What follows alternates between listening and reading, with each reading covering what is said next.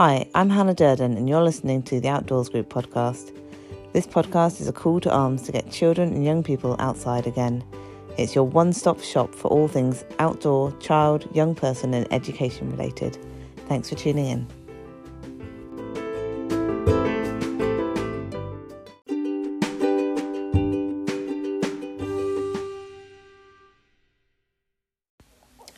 This week, I'll be talking to one of the directors here at the Outdoors Group, Shevek Pring.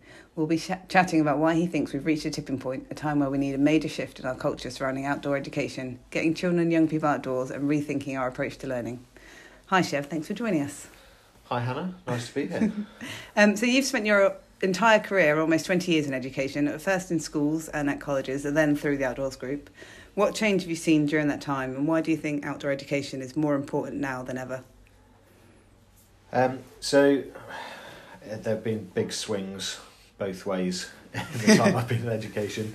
Um, it started out with the national curriculum being very prescriptive. Um, we saw a slow decline in the arts and drama and music and and sports um, as well. Less so because sports kind of shifted to BTEC, so they Okay. kind of existed but not in the same way. Um, and then that all kind of started to come back in. Um, you know, obviously it was Tony Blair's big thing, wasn't it? Labour was all Yes. about education, education, education. Um, and then it took a massive nosedive under Michael Gove, who Yes. has done himself no favours with anyone in education, whatever your political persuasion. Um, I think really um, it's interesting in in England in particular. There's been this kind of backlash and this kind of going back to learning by rote and this quite prescriptive Mm. model. But if you look at uh, like Wales and Scotland, they're incredibly progressive in the way that they're putting uh, outdoor education into the sports curriculum in primary schools, Okay. and they've got kind of specific policies for outdoor learning. Um, and they've really kind of pushed those uh, a lot more in recent years. Yeah. And England has started to catch up, Yeah. which is nice. Uh, Why do you think it's taken England longer to catch up? Uh, uh, partly government policy. Yeah. Um, I think it is. Um, it's easier to just be kind of uh, quite prescriptive from central government in England, whereas devolved government has a bit more leeway and, and changes a bit more dynamically. Mm. So I think it is just the kind of size of the system to some extent. Um, there is definitely a, a switch in people's mindset towards what outdoor learning can do. We've seen like the rise of forest school. Uh, you, you can't talk to a teacher now who doesn't know what forest Yeah. school is. um, it's become mainstream. Which is not the case like even 10 years ago. No, absolutely not. Um, no, that's been a, a real shift, and people are a lot more aware of the benefits of being outdoors. I think you know we've got a, an obesity epidemic Yeah. in primary age learners. We've got mental health ec- epidemic. Mm.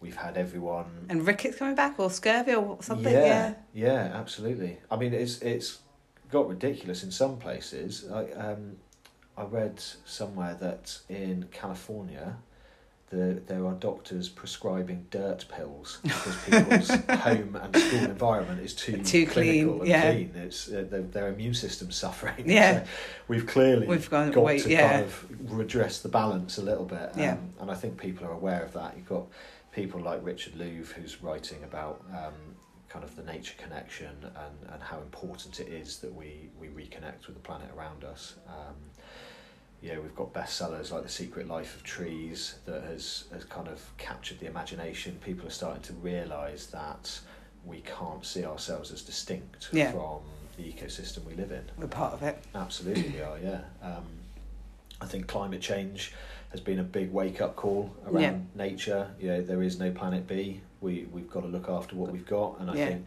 certainly for the younger generations, there is a huge kind of weight behind climate change. It it, it weighs on their minds, and, Mm. and it's a big topic of conversation. Um, my boys both talk about it a lot. Yeah. And that's not just from me and my passion, that's No. coming from school as well Yes, and their yeah. friends. It's Yeah, it's same. clearly kind of My little one said, kind "I'm not going to have a car when I'm older because it's bad for the environment. I'm going to go everywhere by bike." I was like, That'd be nice if you can manage it. yeah, yeah, yeah. But there is this kind Yeah. of this the consciousness of it, and, Yeah. and and that is that's all to do with a, a kind of return to that connection with nature and, and the importance of seeing ourselves as part of the whole. yeah. And do you think, um, well, can't really go without mentioning COVID. Do you think that's had an impact on Yeah, people's so. desire for outdoor ed? I think well, it's hard to be locked in the house for days and weeks on end and not want to go outside. Yes. So I think definitely there's a, an element of that. I think um, government policy around uh, how many people can meet in Mm. what spaces and the fact that it's been safer to meet outdoors has Yeah. certainly. Um, I don't think it's steered the way people teach or, No. or what they're teaching, but it has opened a lot of teachers' eyes to the fact that they can use outdoor spaces much more creatively for learning. Yeah, And I think we are we're yet to see the full benefits of that. I think that will remain a part Yeah. of the kind of teachers' toolkit going forward, Yeah. and they'll see that as a much more accessible option Yeah. than, than they have. I think teachers often look at a space with no walls and kind of go, everything I know about behaviour won't work. no, yeah, yeah, yeah. How, how do you do And- this when they're outside? I'm kind of nervous of it. Um, Yeah. I don't think I think COVID and the way that we've been teaching and yeah, even even the fact that we've been using you know Teams and Zoom and like online teaching, just thinking differently about how we approach teaching and being more innovative has kind of opened people's eyes to what is possible and Yeah. how we can learn in different ways and in different environments. Awesome. And so that's obviously kind of the benefits for teachers, but what do you think are the benefits of outdoor ed for the children and the young people themselves? Um, well, there are there are multiple studies done on the the importance of being connected in nature for mental health. Yeah, Uh, it's a it's a huge kind of part of it. That's that's both physical and mental. The uh, there's studies that have shown that the recovery rates of patients improve if they can see uh, a natural space, and that that includes pictures or paintings of nature Yeah. in the in the room. It doesn't even have to be kind of fresh air or outside at all. yeah, Just just seeing it. anything to do with that kind of connection is, is really important to that recovery and, and has a big impact. Um, so that's a kind of mental kind of aspect of recovery, but there's also studies that show that there are um, there are bacteria in the soil that literally help you to generate oxytocin. yeah. You know, they, they improve your mood. So yes, yeah, yeah. that actual physical connection with the land is, is also really important. Um, I think both of those are quite critical. Um, I also think that nature and being in nature does two other things for young people.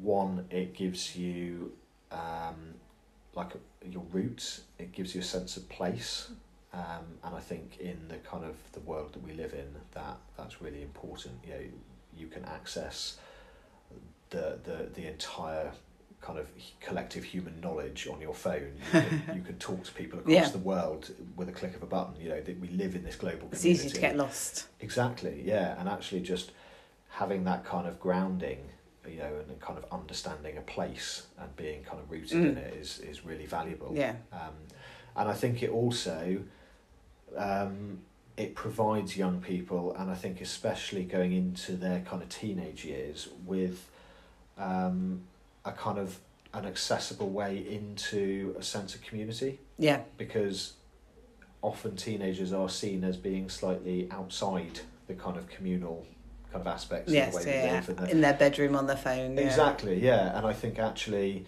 when you kind of strip that away and you put teenagers outside and you sit them around a fire, they they connect with each other and with themselves in a completely different way. I mean, I've seen huge benefits of people working through some really complex kind of issues and emotions for themselves, Yeah. but by talking to the fire rather than to Rather than other people, else, yeah. and, and being able to kind of use that space in that way, I think is really beneficial. Yeah, feels quite secure, doesn't it? Yeah, absolutely. And we have this um, uh, we have a society now where there is no there's no rite of passage between being a child and an adult. No. We don't we don't have that kind of we we don't build that in. We don't celebrate that particularly, and I think it's really important because I think you end up as a teenager with this kind of you you're you're still a child in some ways and you don't really understand what being an adult's about but you desperately want to be an adult Yes, And yeah, yeah. if you're kind of casting about for role models and you know a way to be Yeah.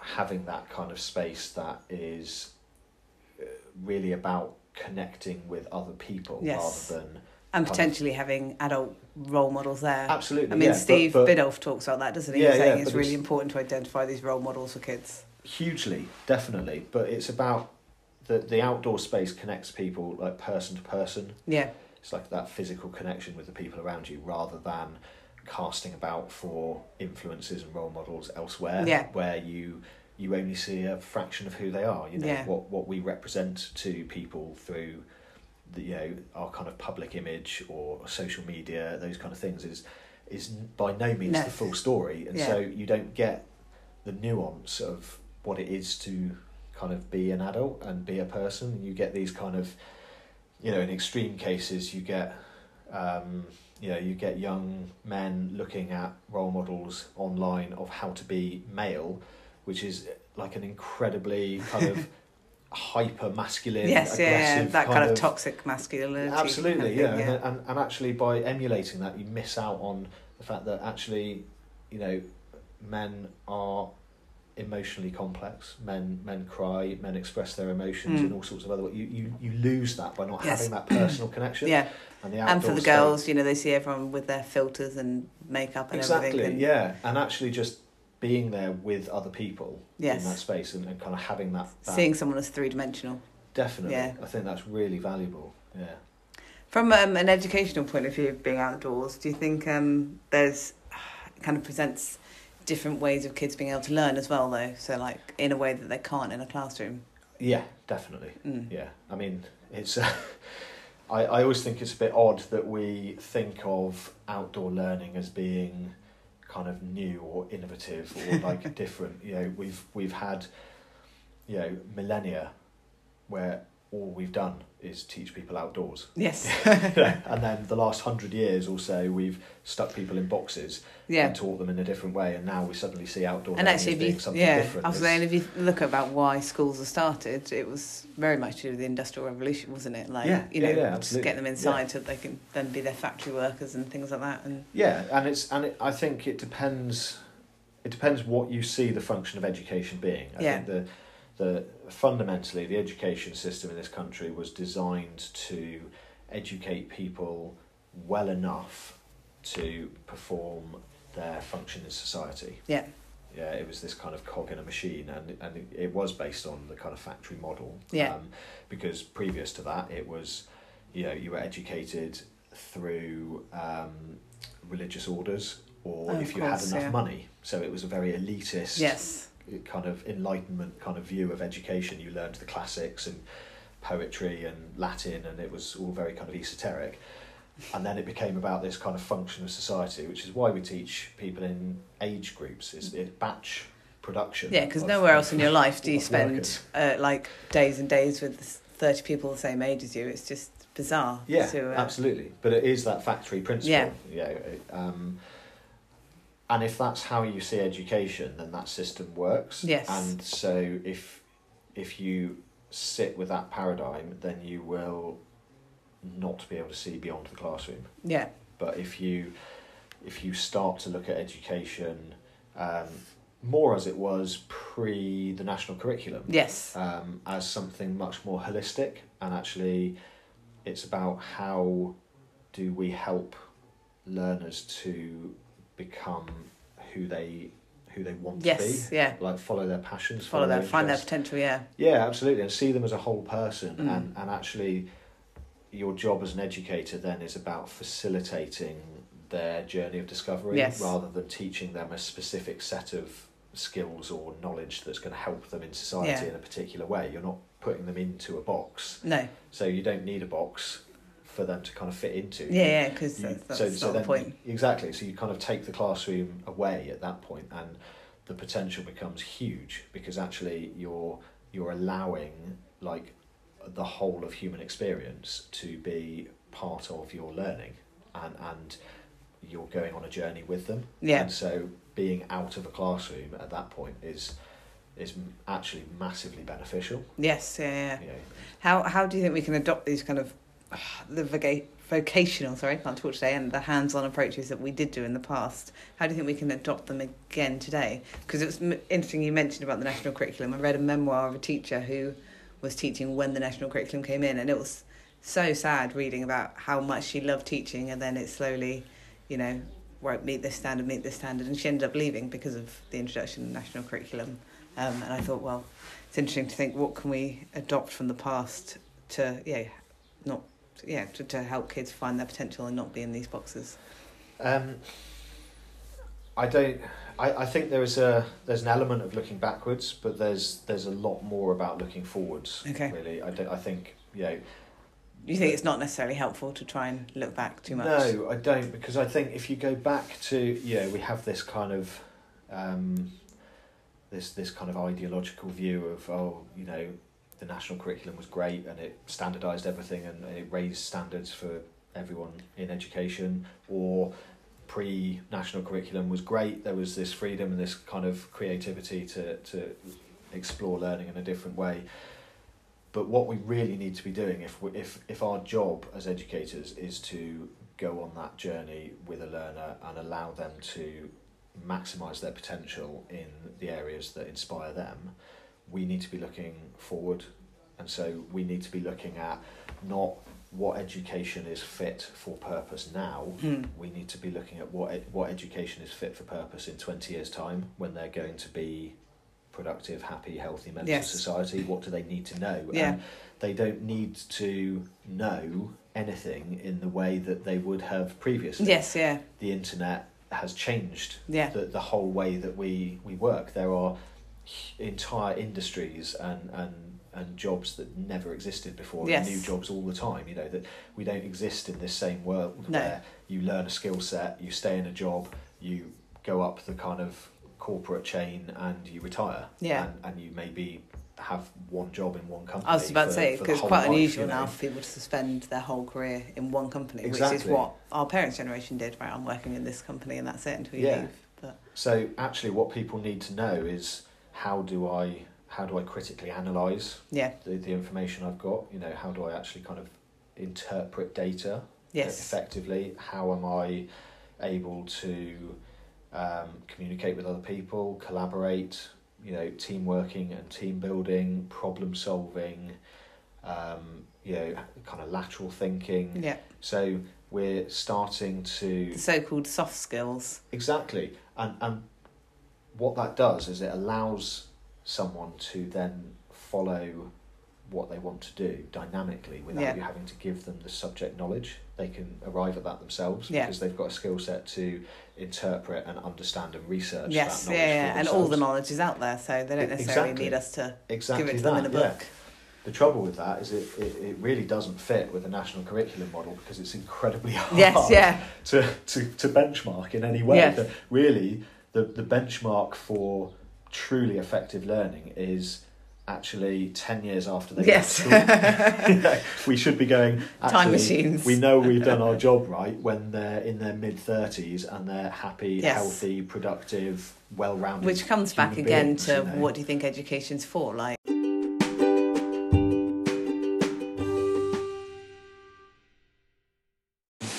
Uh, sorry about that. That was a phone call that managed to cut off the recording. Um, I can't remember what we were saying. I think we were saying, oh yeah, it goes back to what you think education is for and whether you're just trying to say, all right, I want you to have 10 GCSEs or whether you're actually saying, is the purpose of education for them to be happy, healthy, you know, productive members of society?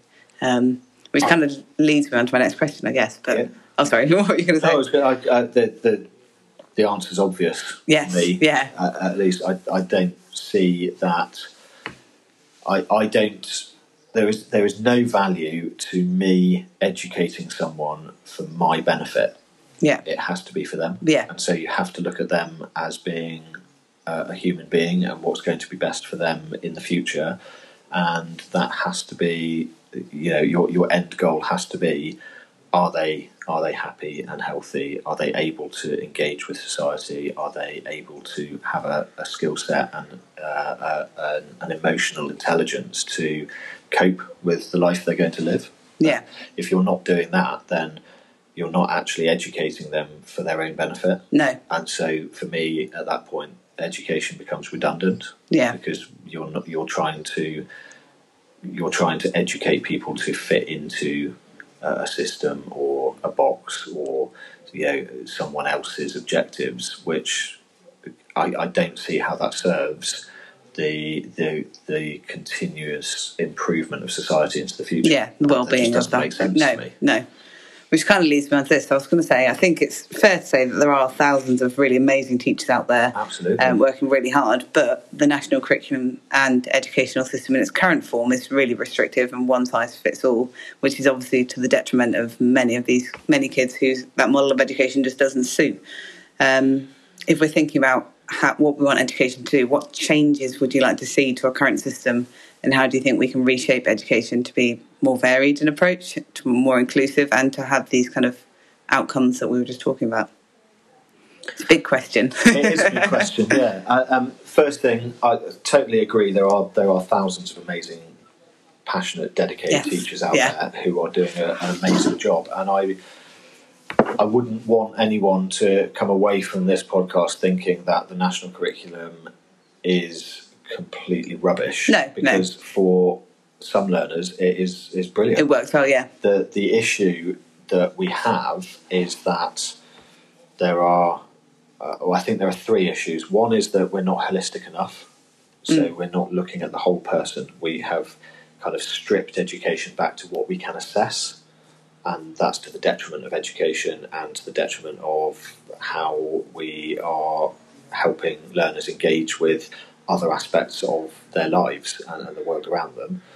I think we also have um, a, a, a, like a one size fits all. Yes. The national curriculum doesn't provide enough breadth No. to suit all learners, No. and, and that is a problem. You know, so you have, you know, you have these kind of the, the gifted and talented, the high achievers who Yes. are, you know, not reaching their potential, and you have um, learners with, uh, with disabilities um, or with kind of complex personal lives or you know kind of other things going on in their lives that aren't able to engage with it and Yeah. so they don't learn to their full potential Yeah. either so we're only hitting this kind of bandwidth in the middle Yes, yeah, yeah. um, and I think the third thing is that we don't we don't look at difference as being a positive. No. So the whole education system with the national curriculum is designed around this conformity. You know, the the the, the concept of school league tables to me is just utter madness. like, why would you make children do assessments so that the school is ranked in a table of other schools? Yes, yeah. Uh, like, how does that help the learner? Yes. Like, you're assessing them for completely the wrong thing. It- Yeah, it- it- and then you've got more pressure on the teachers, more yeah. pressure on the And- kids. And, what happens is you're supposed to be trying to raise standards, but what actually happens is you just create this um, this this academic system that is designed around conformity. Yes. Because what happens is, in order to get uh, further up the league table, you have to do exactly what other schools do, but a bit better. so you're just on this kind of continuous improvement Yeah. against other Other schools, schools, as yeah. your benchmark, without any concept that that might not be the best approach. yeah. Do you know what I mean? And, So yeah, and often at just- the uh, detriment of the kind of welfare of both teachers and kids. Yeah, absolutely. You know, and I think actually we need to start really looking at what what can we do to make education more creative? You Yeah. know, how do we celebrate the the differences and the diversity Yeah. in in schools? You know, both different models of schooling, but also different styles of teaching within schools. Yeah. You know, let's let's actually start to be a bit more creative and innovative and celebrate that. And you could do that and keep the national curriculum Yeah, but you then provide choice. So you then have this option of actually, you know, my my child is very academic, Yeah. and, and this kind of very kind of learning by rote, kind of classical curriculum education works for them. Mm. Fantastic. That should absolutely be part of the offer for those learners Yeah. that that suits. But then the learners that are far more vocational and hands-on Yes. should have a, a an outdoor experiential offer where they can An learn more effectively. yes, and yeah. the the kids that are more creative should have the option to go to somewhere that is more creative. And and what we're doing is we're kind of all of those different schools that are trying to build excellence in different curriculum areas Yeah. are all in a system that's forcing them to conform Yes. rather than celebrate the fact that they're doing something Yeah. kind of innovative and creative. And, and I think that's a big part of the problem. You don't have to get rid of you know the, the, the framework by which you assess. You just have to assess the right things and provide space for the bits that you're not assessing Yes. and, and recognise them as having value. Yeah. And I think, I mean, there's obviously been a lot about testing, isn't there, recently? Like they were just talking about introducing this new a phonics test in reception or year one. Like, kind of, what's your thoughts on the uh, uh, increase of testing of like primary school kids? Um, well, it, similar to the, the whole kind of ranking system for Yeah. schools. I just don't see um, the for me the if you're going to look at a learner and their journey through education as being holistic and person centered and see the outcome as them reaching their potential as an individual, then the only testing that makes any sense to me is the testing that measures their progress against themselves. Yes. If you start measuring learners against other learners or Yeah. schools against other schools, you're measuring the wrong thing. Which is something it's that about their yeah. progress in and of themselves. You know, here is a benchmark of where they are. Have they improved on that? Yes. Because that's really if they have improved. You know, if they have, if, if that distance travelled is there for that learner, then the education has been successful. Yes. You know, to a greater or lesser degree, Yeah, depending yeah. on how far they progress. But it, but you're moving in the right direction. That's the point. It Yeah. should be quite a simple concept, but I think it's not one that people get. Like I was, I was trying to explain to my twelve-year-old, I was doing a race in December, and she said, "Oh, you might win," and I said, "Well, I definitely won't win because I know that there's people running there that are much faster than me." And she said, "Well, that's not a very good attitude." And I was trying to explain to her, I was like, "I'm racing about against my previous self. Like that's my goal." But it's a it's a hard concept for to grasp, isn't it? This idea of actually, yeah, just yeah, compare to your your previous self rather than Yeah, no, absolutely, and and I think in in a lot of ways that is um, is not helped by the way society has moved with things like social media because Yeah. actually there's this this external locus of control. It's all about how many people are watching me, how much have I been viewed, how many Yes, likes have yeah. I got. It's all external. It's all this. I need this feedback Yeah. from my environment. you see like four year olds these days being like, film me, film me. And it's like, oh, well, I'll just watch you. I don't have to film no, you. exactly. And it's this actual, yeah, it, it, it's only valid if I'm getting this feedback Yes. back from my environment. Yeah. Whereas the, the, the testing I'm talking about is much more internal. Yes. That, that locus of control in you going, actually, how far have I got? Mm. And, it's, and, and, and so we need to kind of shift the thinking to, you know, it's not about what's the point in doing this bit of education or how is it going to benefit me Yeah. you know you know what is the you know what am I going to get back from Yeah. my environment by doing it? It, it it needs to be much more about um, I'm doing it because I want to Yeah. because I'm interested because actually there's there's a value to, to me personally to to follow this line of inquiry or to push myself in this Yeah. direction and I think when we start to move back to that kind of thinking, you start to, you know, you obviously won't completely, but you, you, you go a long way to eliminating a lot of the the mental ill health around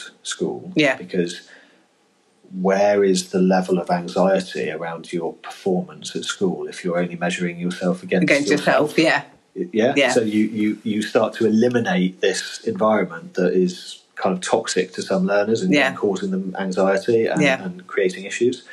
And you're also liberating people um, by saying, actually, you're you're in control of your learning. Yeah. You know, you're you're responsible for how you're going to steer your way through this. You know, and a, really good example of how that works really effectively is through through project based experiential learning, where it's kind of it's hands on and it's it, you know everyone is contributing to a project. Yes. But everyone can contribute to that project In a way that in is a way that for them. them. Yeah. So, so they're coming from a position of strength. So you don't have a barrier to learning because you have someone who goes, "I'm really good at art. You know, I'll make a poster for the project, Yes. or, or I'll do the paint. Yeah, I'll Yeah. decorate it, or whatever it is. You know, they, they're coming from a position of strength. You've got this peer-to-peer learning where they can mentor other people in the project to help them Yeah. improve their skills, and they will have the same from other people who are bringing their own expertise Yeah. and so they will naturally improve their learning in other areas where they're weaker because they're collaborating on the project Yeah. and that's how that's how work is you know we we have this crazy system in education where we go you're going to be tested on it you're not allowed to speak to anyone. You're not allowed to look at the back of the book. You're Yeah. not allowed to ask Which doesn't happen as you're an adult, you- yeah. If you sat at a desk at work and didn't do anything for two weeks, and your boss came and said, "Why haven't you done anything?" You said, "I didn't know what to do, and I didn't think I could ask for help, and I didn't know that I could look up the information to find out what I needed to do, and I didn't know I could ask the guy next to me who knows how to do the job." Yeah. You get the sack. Yeah. We're not setting people up to, No. to, to work in the, No. in the same way as we're educating them. Yeah. There's this ma- mismatch. And Yeah. it, it just doesn't make any sense to me. No. You know, it's crazy. I've not thought of it like that, but yeah, you're right. You're not allowed to take a textbook in or do any other stuff. Yeah. I was like, oh, yeah, but, yeah. Yeah, if you, yeah. If you go to work and you need help with something, you, You go and someone, find someone yeah. who's good at doing it. Yeah, yeah, And and- collaborate. That's, yeah, that's how you do skills, it. yeah. Why would we not be doing that from age four or five Yeah. when we go into school? Like, you know, ask the person who's good. Yeah, get, them, to help, you. Yeah. Yes. And then you get better and you achieve something. And then they've learned as well because they've learned about how to skill share and Absolutely, yeah. And a byproduct of all of that is you've learned a lot about, you know, negotiation, communication, teamwork, problem solving. yes, All of those soft skills Yes. are just inherently part of that system because Yeah. you are working with other people. Yeah. And so those soft skills have to be developed. I think they need renaming, don't they? Because uh, soft skills makes it sound like oh, it's not that important, but actually they're the things that are essential. Absolutely, they are. yeah. Um, I will. We're, we're winding down, but my last question was just in terms of the changes you'd like to see to our current system. We've talked about it quite a lot, but in terms of outdoor education, would you like it to be? I mean, 'cause it's not mandatory, is it, in any schools at the moment? Do you think that's something that should be? Um, obviously, not to put constraints on schools, but do you think it should be something that is an essential part of the kind of school life? Yes, I absolutely do. And do you think that um, uh, do you think that most subjects like traditional maths, English, science can be outside, or do you think there's limits to, to that? Obviously, not like Um, chemistry. Well, I guess you could. Yeah, maybe I think do chemistry I think stuff. actually you can teach anything Yeah. outside. Know, there is no reason it needs to be in a classroom. Yeah. Um, yeah, there are there are creative ways and innovative ways of doing anything Hmm. outside. I think the real value of being out of the box that is a classroom is the the freedom that it gives you, and so I would like schools to be able to break down those subject barriers in the same way when they're in an outdoor space. Yeah. So rather than taking maths outside, let's make the outside space somewhere where we are breaking down the, the walls of those subjects. Yes. I, I work with a learner um, as a one to one who he absolutely loved statistics Okay. brilliant. Sat there, I, I barely had to do anything. Absolutely loved it. But you sit in a maths class and he'd kick off, Yeah. and I'd have to take him out after 15 minutes.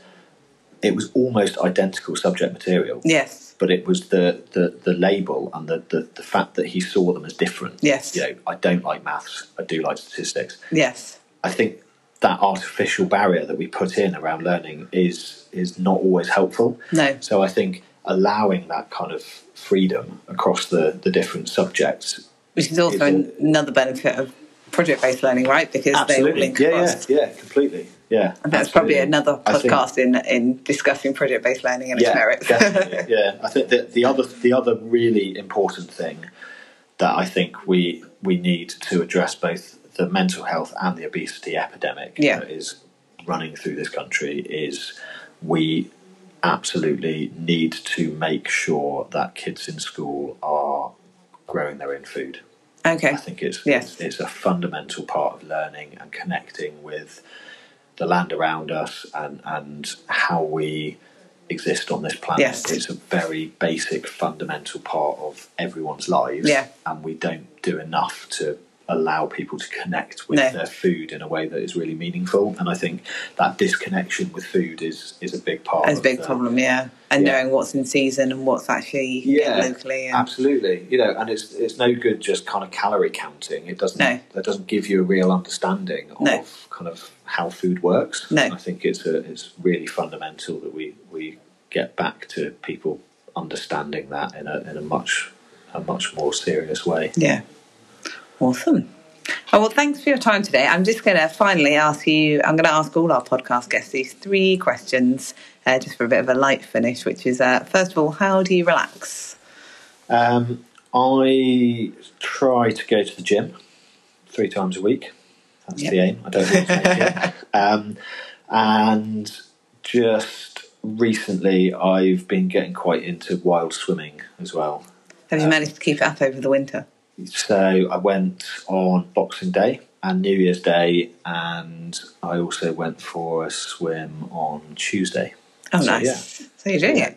Yeah, Yeah. I read somewhere I'm that not staying once in very long. it's But, quite um, cold. I think it's in single digits, isn't it? Um, Yeah, yeah, yeah. It's been good though. I, I, it's definitely um, it's made me feel good, refreshed. resets you. Yeah, Yes. big time. Yeah, I'm, I'm really enjoying it. Awesome. Yeah. Um, what are you reading or listening to right now? Um, I'm reading um, a trilogy by Philip Reeve. He's a local author, lives on Dartmoor, Okay. um, and it's the. Do you know the Mortal Engines? No. Uh, there was a big Hollywood film about Okay. it a couple of years back, but that's a quartet. But yes. this is like a prequel Okay. trilogy, so it's like the build up to Oh, that awesome. kind of fantasy universe that he creates. A bit of escapism from your day to day life. yeah, yeah, it's, it's good. It's um, I don't often get a chance to really engage with a book for a long period of No. time, um, and these are quite short books, so I Okay. tend to be able to go. I've got an afternoon and an evening, and I'll just read Read one. thing. Read it. Oh, okay. In one sitting. I just sit there for like three three hours and just just read it, and Uh, then surface prayer at the end. Yeah, which is nice. It's um, Yes. it it feels like mindfulness. It's that Yes. same kind of Focusing on one thing. yeah, Yeah. definitely. Um, and also, I do a lot of climbing, and I get that same. Yeah, you can't think about anything else when you're trying to make sure you're staying on, on the Yeah, wall. yeah, exactly. Yeah. and Uh, uh, listening to. Um, are we talking kind of music uh, or, podcast books either, or- just whatever's so- kind of engaging at the moment. Um, I am a big fan of um, In Our Time. Yeah. Melvin Bragg. I've been going through all of the archives of those recently. Nice. Um, I just I love being able to just kind of have that like forty minutes on something Yeah. is just you know it's a bunch of experts all talking about it. You get a really in depth little Yes. window into the world. It's, And it makes you really quite good in pub quizzes because you have lots of extra information. This is true. Yeah. And uh, finally, why is being outdoors important to you? Um, I think being outdoors is absolutely fundamental to being a human being. Um, I, I can't imagine not being outdoors. Yeah. Um, I think there's there's so many benefits. You know, there's, there's mental and physical well-being.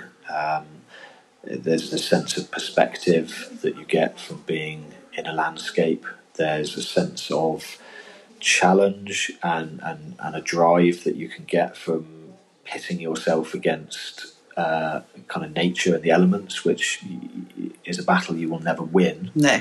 But by going through that process, you learn a lot about yourself. Yes. it's, it's I, I find it's it's also a really creative space. I do a lot of my thinking. Um, I connect a lot of dots Whilst outdoors. whilst outdoors, Yeah. I'm the same. bike actually, yes. I'm, and I just kind of allow my mind to wander a little bit, and, and I come up with the next big idea. yeah definitely yeah yeah yeah it's uh, yeah, it's really good for that. Yeah, I often write in my head while I'm running, but then you have to get home and try and remember everything that you just thought over the last Yeah. hour. Quick, get it onto paper.